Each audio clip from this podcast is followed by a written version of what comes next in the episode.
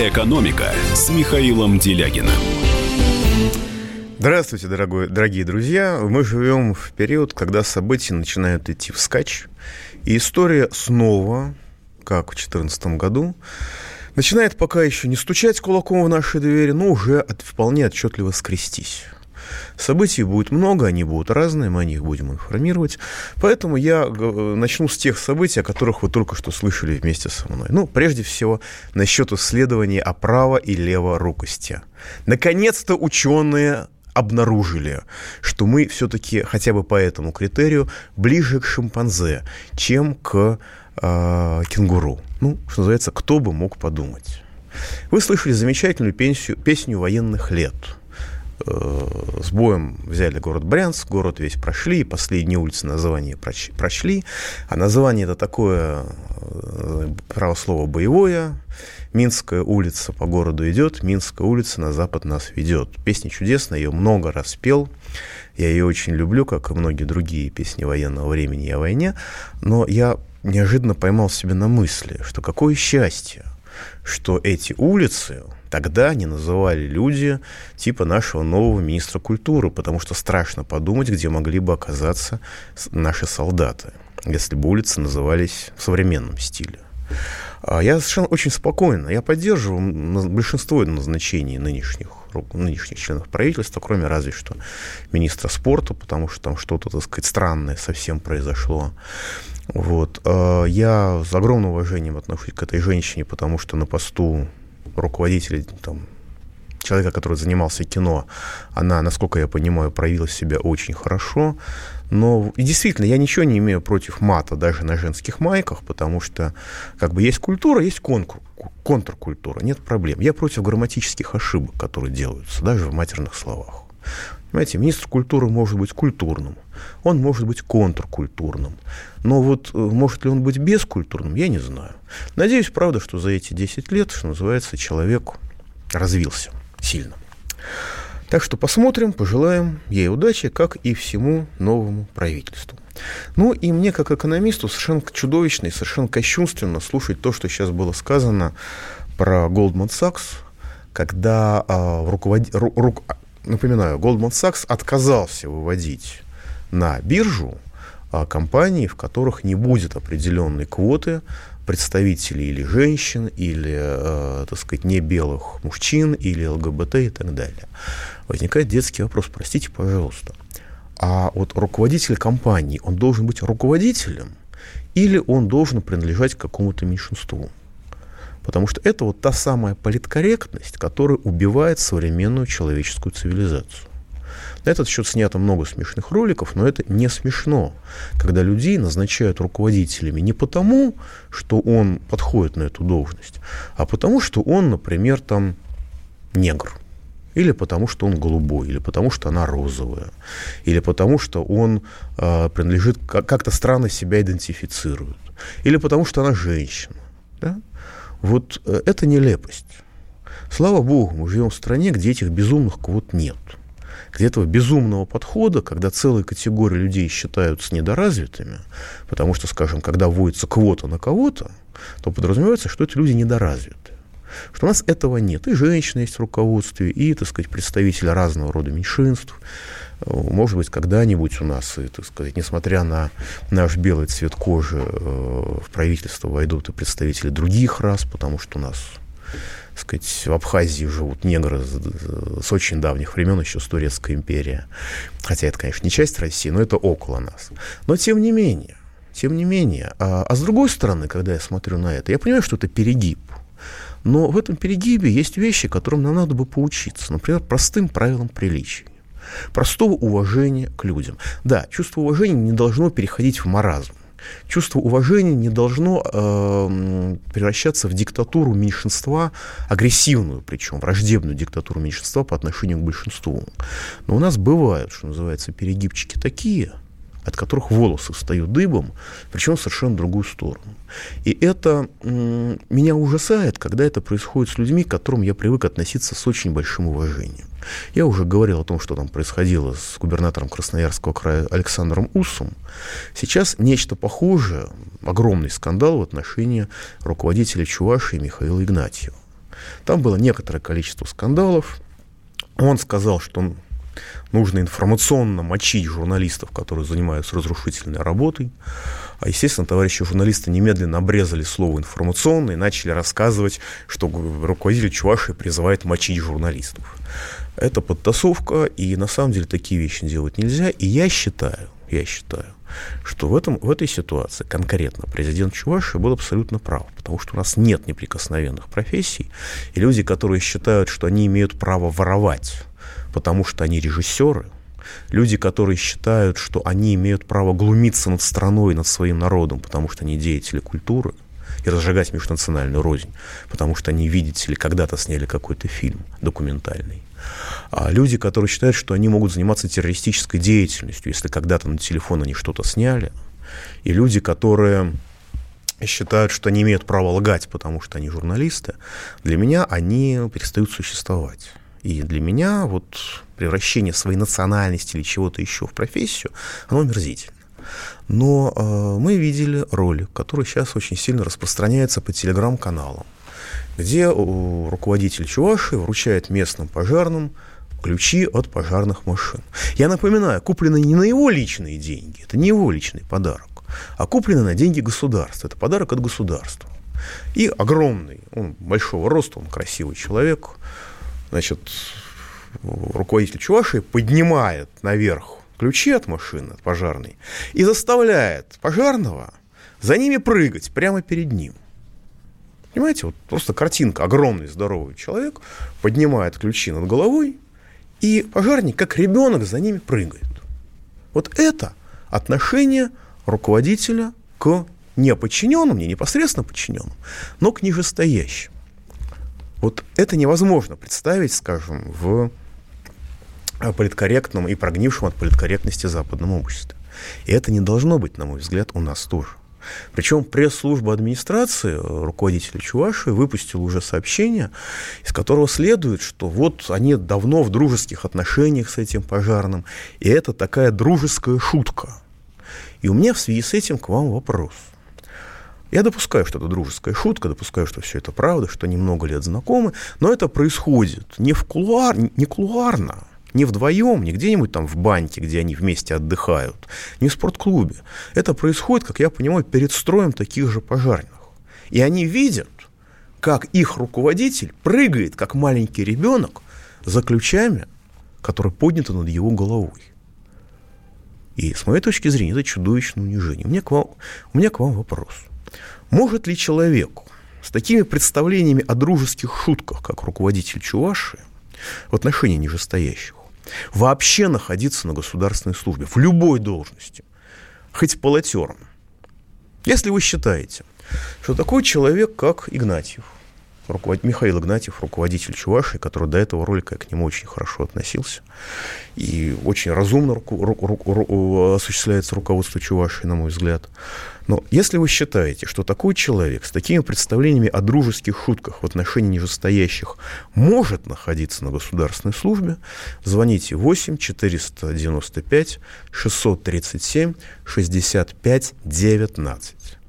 Если вы считаете, что человек, который так относится к нижестоящим, на государственной службе относиться, находиться не может в принципе – потому что так вообще к людям относиться нельзя.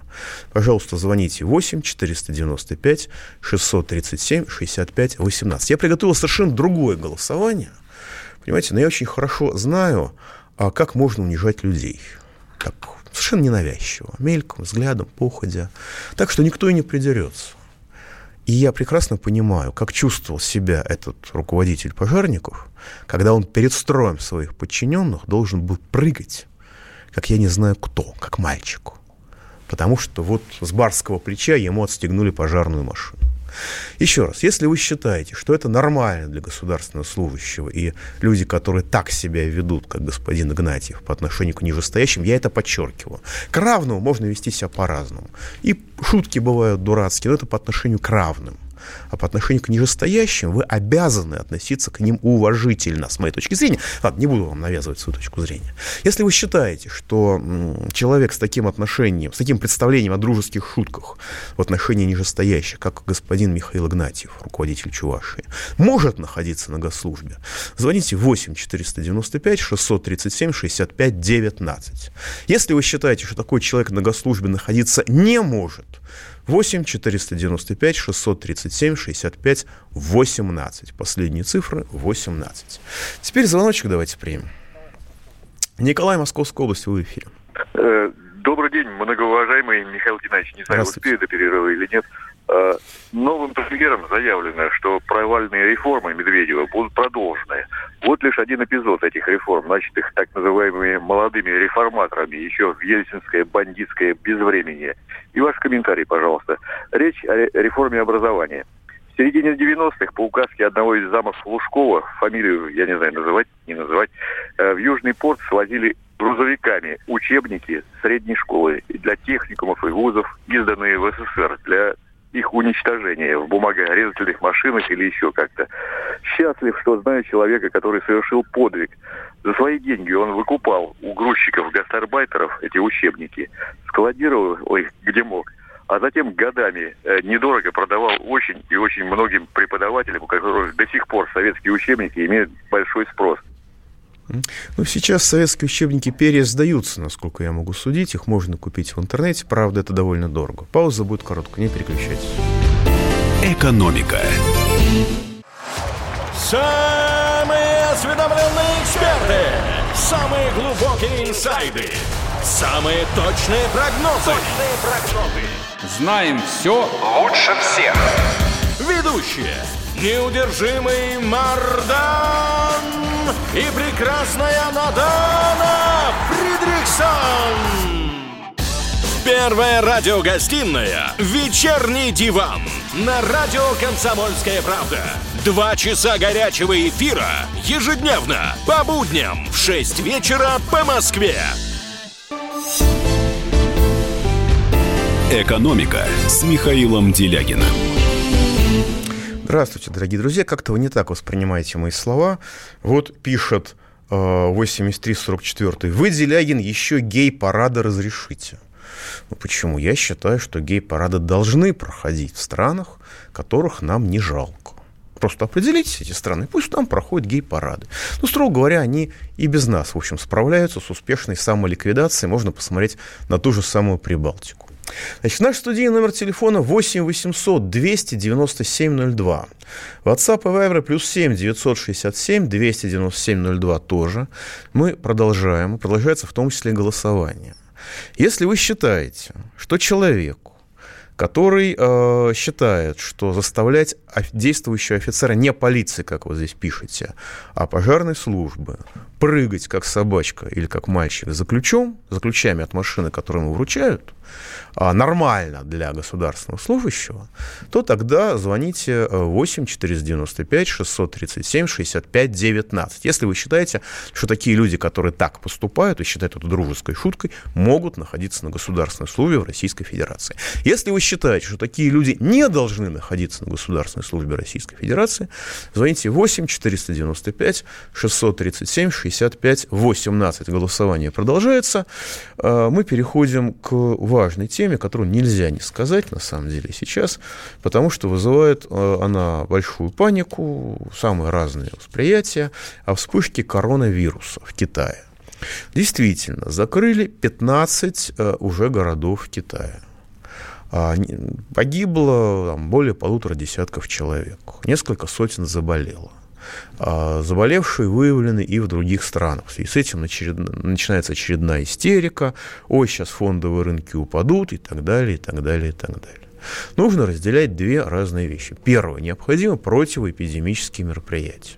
И здесь лучше перестраховаться. Поэтому города ограничивают выезд и въезд в эти города, хотя из этих китайских городов нельзя уехать на поезде, нельзя улететь на самолете, но спокойно можно уехать на машине.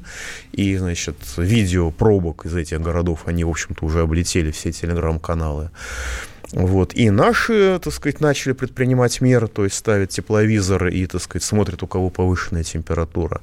Ну, во-первых, вирусы гриппа, которые э, уже несколько раз проявлялись в Китае, и вообще в целом вирусы, и был, была паника по всему миру, в основном от них болеют китайцы. Во время одной из этих эпидемий я проходил, э, прилетал в Китай, и я проходил э, китайскую эпидемиологическую службу. У меня был насморк, у меня была температура 38 в этот момент. То есть вот по-хорошему я понимал, что сейчас меня примут, и две недельки я полежу в больнице в китайской. А, потому что деваться будет некуда. Но мне нужно было ехать, и я поехал, надеясь на чудо. На меня китайская санэпидемиологическая служба не обратила внимания. Не потому, не по... и когда я прилетел, и когда я улетал в таком же состоянии через пару дней. Не потому, что они плохо работают, у них там все в порядке было, а потому, что я белый. Эти вирусы носят избирательный характер. Если вы посмотрите на, так сказать, статистику поражений, то вы это увидите. Вторая вещь, которая достаточно серьезная. Дело в том, что все погибшие – это были люди с очень сильно ослабленным иммунитетом. У кого-то вообще рак был. Или диабет, или какие-то хронические заболевания. В общем, хронические заболевания были у всех погибших. То есть этот вирус бьет по людям со сниженным иммунитетом. Соответственно, если вы боитесь, вы должны резко повысить свой иммунитет от чеснока до сложных медицинских препаратов. Есть разные способы, пожалуйста, вперед. Нам с вами никто не мешает. Так что насчет этого, этой эпидемии я могу сказать очень эффектно, очень зрелищно. Влияние на нашу жизнь примерно такое же, как у эффектного и зрелищного голливудского блокбастера. По нервам бьет, очень интересно, очень затягивает. Мы потом а, пару месяцев разговариваем цитатами из него, но реального влияния на реальную жизнь не окажет. Но есть звоночек, этот, эта эпидемия дает нам звоночек совершенно в другую сторону. Дело в том, что человечество, развиваясь, а, оно научилось а, лечить очень тяжелые болезни. И люди живут с тяжелыми болезнями, люди дают потомство с тяжелыми болезнями. А, и в результате этого а, наш, так сказать, генотип ослабляется. А, наш иммунитет ослабляется, с одной стороны, потому что мы живем, скажем так, нездоровой жизнью, потребляем химию, а на Западе еще и ГМО. И с другой стороны, да, насчет ГМО лучшая шутка, на мой взгляд, была такая, что торжество европейской науки, крысы, которых немецкие ученые кормили генно-модифицированной кукурузой, наконец-то дали первый урожай. А с другой стороны, а, за счет торжества медицины нам не нужно иметь хороший иммунитет, потому что нас спасут лекарства. И этот иммунитет постепенно ослабляется. И когда иммунитет снижается по разным причинам, рано или поздно появляется или чума, или еще что-то, которое, в общем-то, человеческую популяцию очень сильно прореживает. Вот есть эта угроза, что появится, появится э, опасное заболевание, не сейчас, сильно позже, но появится, э, которое будет действительно, на биологическом языке это называется чудовищным словом отбраковка или выбраковка. Но тем не менее, э, которое будет уничтожать именно людей со слабым иммунитетом. И вот это будет огромной катастрофой для нашего современного мира. Это не сегодня. Но коронавирус дает этому очень сильное, так сказать, очень сильно нам об этом напоминает. Что, дорогие коллеги, повышайте иммунитет. Потому что через раз, через два, через три, через пять, ну, что называется, время придет. Дополнительно к этому могу сказать, что появились достаточно давно бактерии-убийцы, так называемые. Это бактерии, устойчивые ко всем видам антибиотиков. Они есть во всех странах, они развиваются во всех странах, они живут в значительной части больниц по всему миру, в том числе в самых развитых странах. В 2017 году в Соединенных Штатах Америки были выявлено 23 тысячи смертей от таких бактерий. А, и антибиотики, судя по всему, уже перестают работать. Это есть проблема с организацией технологического прогресса, есть много локальных проблем, но это нужно понимать, что через некоторое время мы окажемся в средневековье, когда царапина может оказаться смертельной, потому что антибиотики не будут брать эти вирусы и бактерии. Как мутируют бактерии? Вот мне недавно рассказали замечательные врачи простой пример – Люди моего поколения, не 51 год, помнят, что когда мы в детстве болели, это было ужасно. Это страшно болело горло, страшно болело все, и приходилось как-то реагировать. А сейчас насморк переносится элементарно. Ничего не болит. Почему? Потому что в 90-е годы произошла глобальная мутация бак- э, бактерий и вирусов. Они теперь, когда в нас поселяются в носоглотку, они выжигают нервные клетки вокруг себя, чтобы мы не стали дергаться и не стали принимать, так сказать, лекарства от них. А токсикологическое воздействие, отравляющее воздействие на организм то же самое. Просто мы этого не замечаем, пока не начался серьезный ревматизм. Вот эти изменения достаточно существенные, достаточно болезненные. И вот это нам угроза, вот эта эпидемия коронавируса, если совсем грубо наплевать и забыть. Но то, что она предвещает большие проблемы в перспективе, вот об этом нужно думать и укреплять свой иммунитет, потому что волшебных антибиотиков скоро окажется недостаточно. Пауза будет короткой, не переключайтесь. Экономика. Я вспоминаю, тебя вспоминаю. Антонов. Каждый вечер в эфире радио «Комсомольская правда» вспоминает. Включаем нашу машину времени и отправляемся в прошлое. Я помню, маленький стоял, смотрел на прилавок. Было все. Молоко в треугольных пакетах. Ой, молоко в треугольных пакетах. Мороженое вкусное. Потрясающе, потрясающе. Вареники с вишней и с медом запомнились на всю жизнь. Таких я больше не ел. Программа Михаила Антонова «Дежавю». По будням в 23.00. Антонова много не бывает. Зашла заря. «Экономика» с Михаилом Делягиным. Да, дорогие друзья, все-таки на питании сэкономили 2 миллиона рублей в одной больнице, прости господи, а это вообще как? Знаете, как экономить на питании? Потому что там, конечно, все здоровые в том районе, и больница стоит пустая, поэтому, так сказать, а, больные едят меньше, чем, так сказать, положено. Но, вообще-то говоря, обычно в России все по-другому. Обычно больницы все-таки заполнены, их сократили очень сильно. Простой вопрос, как экономят больницы на питании? Что, не кормят, что ли? Просрочку закупают? Извините, давайте примем звоночку. Анатолий из Волгограда, вы в эфире. Да, здравствуйте, Евгений Евгеньевич. Вы в эфире, извините, пожалуйста. Да. Да ничего бывает. Часто слушаю вашу передачу, благодарен вам за такие передачи. По поводу этого высокопоставленного лица, ну, просто нет слов. Просто нет слов. Конечно, гнать поганой метлой. И еще у меня теперь вопросик один. Развейте мои сомнения. Была ли прогрессивная шкала подоходного налога в России при Ельцине?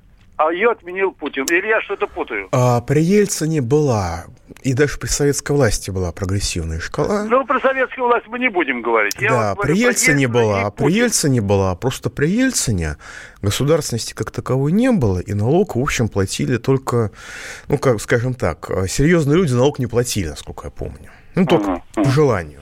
На самом деле, там, по-моему, более, там 30% до- до- с высоких доходов точно считалось. Отменили это дело в начале нулевых годов. Ну, отменил Путин. Отменили при Путине, совершенно верно. А, ну, вы, вы мягче сказали.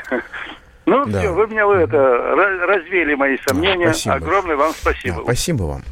Значит, э, мы продолжаем голосование. Ну, как бы здесь разные вопросы, что делать с товарищем Игнатьевым. Я бы сделал очень просто. Есть такая штука, что принудительные работы. И э, я бы отправил его на принудительные работы в пожарную часть. Ну, понятно, что на пожарную выезжать не может, потому что, ну, как бы для этого квалификацию надо иметь. Ну, пусть там машины моет, пол подметает, вот такая вещь. Чтобы, как бы, немножко понял, кого он унизил и зачем. Хотя, как я понимаю, в его администрации считают, что он никого не унижал, и так и надо действовать, что это, так сказать, дружеская шутка. Поэтому мы продолжаем наше голосование.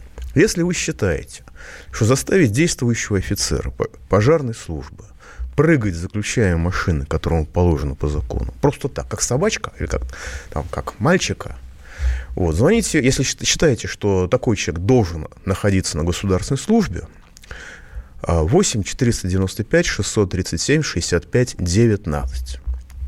Если вы считаете, что человек, который так относится к нижестоящим и позволяет себе подобные, в кавычках, дружеские шутки по отношению к нижестоящим, на государственной службе в нашей стране находиться не может, в Израиле, пожалуйста, это, это их проблема, не у нас. 8 495 637 65 18. Звоните. Почему про Израиль я вспомнил? Здесь Иван пишет, 6096. А, Путин съездил в Израиль, и мне не понравилось. Первое. Путину привез, привели маму Наамы и Сахар. Это израильтянка молодая, которую задержали с наркотиками у нас в аэропорту в транзитной зоне. А, присудили ей к 7,5 годам лишения свободы. А ему надо было привести маму парня, которого Израиль выдал, э, на самом деле выдал не США, а Франция. А парень находится уже несколько лет э, лишен свободы. 35 а дней голодовки. Сейчас его, его по состоянию здоровья нельзя возить на самолете, но его отвезли самолетом во Францию принудительно. Он там находится в госпитале, как пишут, самым сам, самом старом оборудовании во всем Париже, к нему не пускают ни родных, ни адвокатов, ни консулов и пытаются его допрашивать. Вот. И, значит, э, читатель Иван говорит, что Путину надо было привести маму парня, вот этого вот, которого Израиль выдал Франции, чтобы Нетаньяху посмотрел ей в глаза. Вы знаете, я думаю, у меня есть подозрение, я не знаю, кто такой Нетаньяху по человеческим качествам. У меня есть ощущение, что господин Нетаньяху смотрел бы ей в глаза с огромным садистским наслаждением как относится израильское государство к другим государствам, к соседним, а я думаю, что он, возможно, он испытал бы от этого огромное удовольствие. Не совсем человеческое, но удовольствие бы испытал. А я сужу не по его биографии, не по его человеческим качествам, которых я не знаю, а по той политике, которую он проводит в отношении других. Вот. Э, и мысль о том, что у западного политика может быть совесть, вы знаете, может быть, в начале 20-х э, и была у кого-то совесть. Но в современном западном мире совесть, по-моему, у западных политиков не бывает. Вторая вещь, которую пишет Иван, усыновление детей, то есть на усыновляли детей, уехали отдыхать в Израиль, там подали на гражданство, а потом дети растворились в неизвестном направлении и пошли, не дай бог, на органы. Действительно, есть такая тема. Э, вся либеральная тусовка России визжит как резаная, когда начинается об этом говорить. Закон, который а, защищает детей нашей страны от подобной судьбы, прозвали законом подлецов. И вся эта либеральная, как бы сказать, помявшая шобла страшно на этом настаивает и гордится тем, что она, значит, защищает эту позицию до сих пор. Вот, и, безусловно, эту тему надо было бы поднимать, но мы не знаем, что там говорилось в частном порядке, а говорить об этом официально в день, так сказать, отмечания Холокоста, конечно, э, не совсем хорошо. И третье, наш президент должен был сказать, что Холокост это не только про евреев, у нас тоже огромные потери, нас тоже уничтожали за национальность, это правда. А то, когда демографию, так у нас, про демографию, так у нас война виновата, а про наши жертвы забыли там, где про это надо было бы кричать. Ну, я могу предположить, почему российские чиновники очень не любят про это говорить, потому что если говорить про истребление наших сограждан э, гитлеровцами во время войны, то тогда придется говорить и об истреблении наших сограждан либералами в 90-е годы, потому что человеческие потери от либеральных реформ, они уже превысили а, человеческие потери от нашествия Гитлера. Ну, просто нашествие Гитлера длилось три года, а, 4 года, извините, с небольшим, а нашествие, а, а, так сказать, нашествие либералов длится уже больше 30 лет и продолжается до сих пор. Но если говорить всерьез об уничтожении нашего народа и наших народов, то тогда, кивая на Гитлера, нельзя невозможно пройти мимо российских либералов, которые, в общем, делали, в принципе, на мой взгляд, то же самое дело, только с не меньшей, скажем так, эффективностью политической. Может быть, нашим руководителям, которые драпируют мавзолей на День Победы, это по каким-то причинам неловко до сих пор. Давайте примем звоночку. Андрей из Перми, вы в эфире. Андрей из Перми, вы в эфире. Ничего, значит, перезвонит уважаемый коллега. Ну и тема у нас аномально теплая зима. Нам всем хорошо, нам всем тепло, нам всем прекрасно.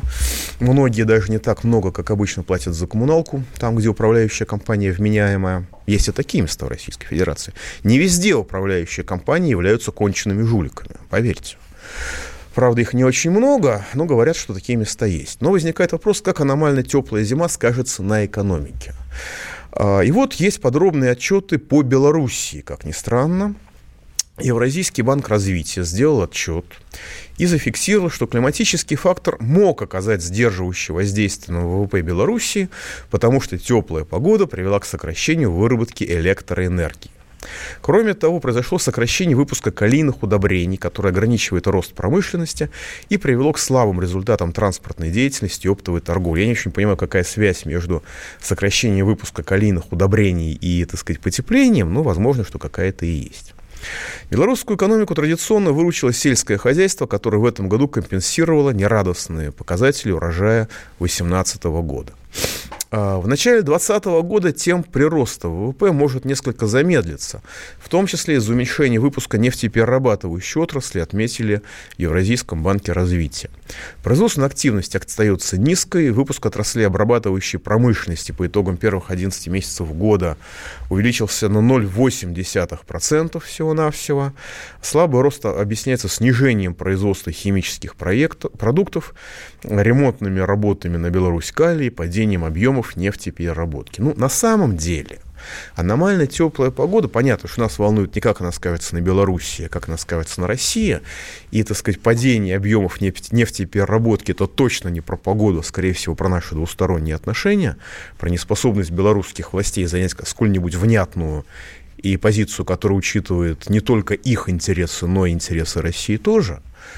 И вообще в целом Беларусь уверенно идет в последнее время украинским путем. Просто страшно смотреть, как последовательно господин Лукашенко идет путем э, даже не Януковича, а в целом украинского руководства. Ну, что называется, страна суверенная, э, получим некоторое количество высокоэффективных действительно управленцев, специалистов и так, и, так, и так далее.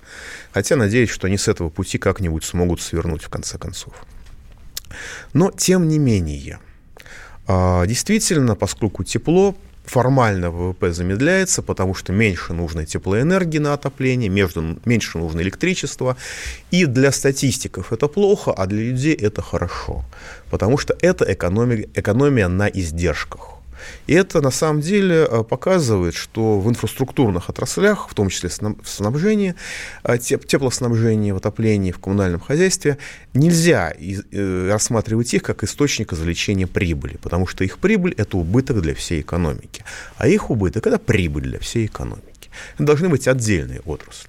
Что мы, собственно говоря, видели в, реформу, в реформе электроэнергетики. Но опасности две. Во-первых, могут быть большие проблемы с озимами, которые не готовы к такому климату.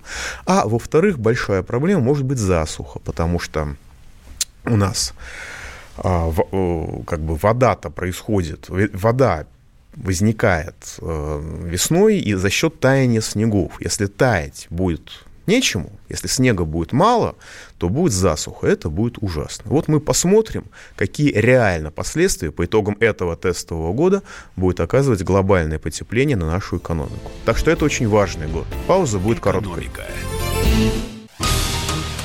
27 сентября 2019 года. Главный редактор издательского дома «Комсомольская правда» Владимир Сунгоркин в своей программе «Что будет?» У нас очень сильная налоговая служба. Руководитель ее, господин Мишустин, это один из выдающихся управленцев. Ему бы возглавить правительство. 15 января 2020 президент России Владимир Путин предлагает кандидатуру нового главы правительства Михаила Мишустина.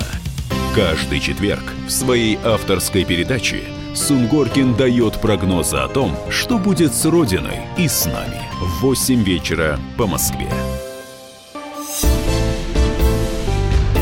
«Экономика» с Михаилом Делягиным. Да, дорогие друзья, я приношу глубочайшее извинение, немножечко заговорился в конце э, прошлой части.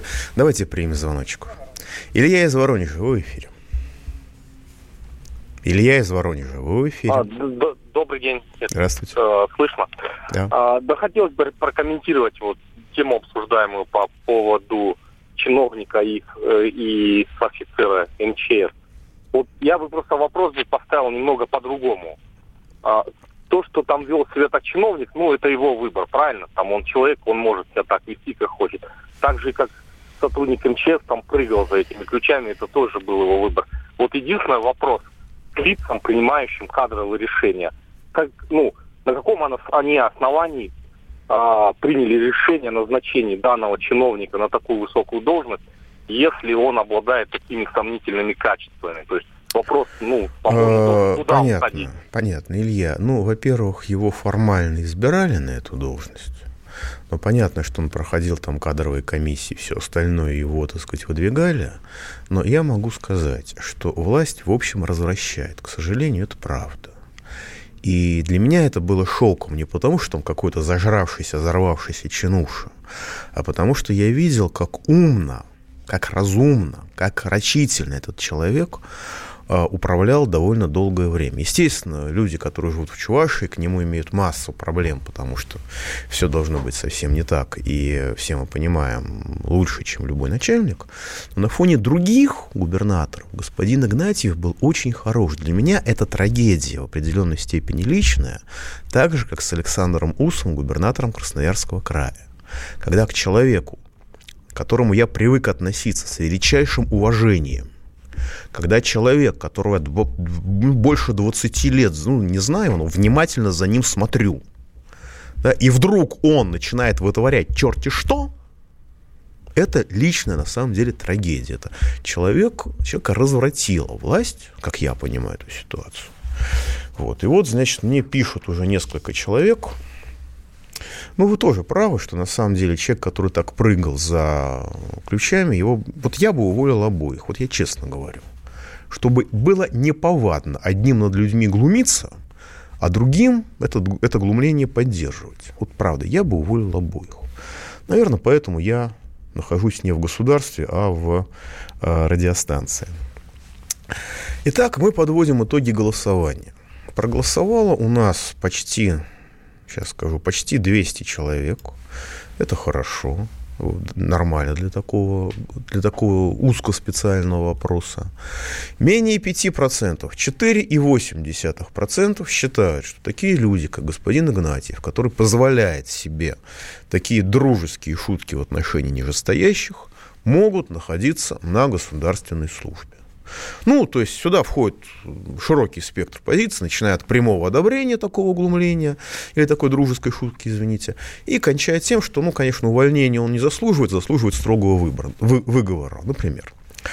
95,2% считают, что люди, которые позволяют себе такие дружеские, в кавычках, шутки в отношении нижестоящих, которые позволил себе глава Чувашии, на государственной службе ни в какой форме находиться не могут. И я, на, на самом деле, полностью солидарен с 95,2% э, людей, которые приняли участие в нашем голосовании. Потому что это, на самом деле, с моей точки зрения, это чудовищно. Человек раскрывается и проявляет себя потому, как он ведет себя к тем, кто ниже его по социальной лестнице. Вот если человек разговаривает одинаково с нижестоящим и вышестоящим, таких людей нужно беречь, пылинки с них сдувать и очень многое им прощать, потому что такие люди – это большая редкость. А вот если человеку если человек перед вышестоящими стелется, над нижестоящими глумится, то он может работать лесником, пчеловодом, истопником. В общем, работ, он может заниматься работой, которая не требует общения с другими людьми. Находиться в обществе для таких людей, да еще на руководящих позициях, на мой взгляд, опасно для окружающих и для них самих. И то, что люди, людей власть сжигает, это правда, это профессиональная травма. Но даже если относиться к этому максимально лояльно, такие люди на таких позициях, на мой взгляд, находиться не могут ни в каком государстве, которое себя уважает или там требует от других какого-то к себе уважения. А теперь новость хорошая про наше государство. Э, похоже, что российское государство начнет индексировать пенсию работающим пенсионерам. Капитуляция правящей бюрократии перед гражданами России в этом вопросе произошла. Может быть, это даже внесут в Конституцию. Это хороший результат. Пауза будет короткой. До понедельника. Хороших выходных. Экономика. Банковский сектор. Частные инвестиции. Потребительская корзина. Личные деньги. Вопросы, интересующие каждого. У нас есть ответы. Михаил Делягин и Никита Кричевский. В эфире радио «Комсомольская правда». Час экономики. По будням в 5 вечера.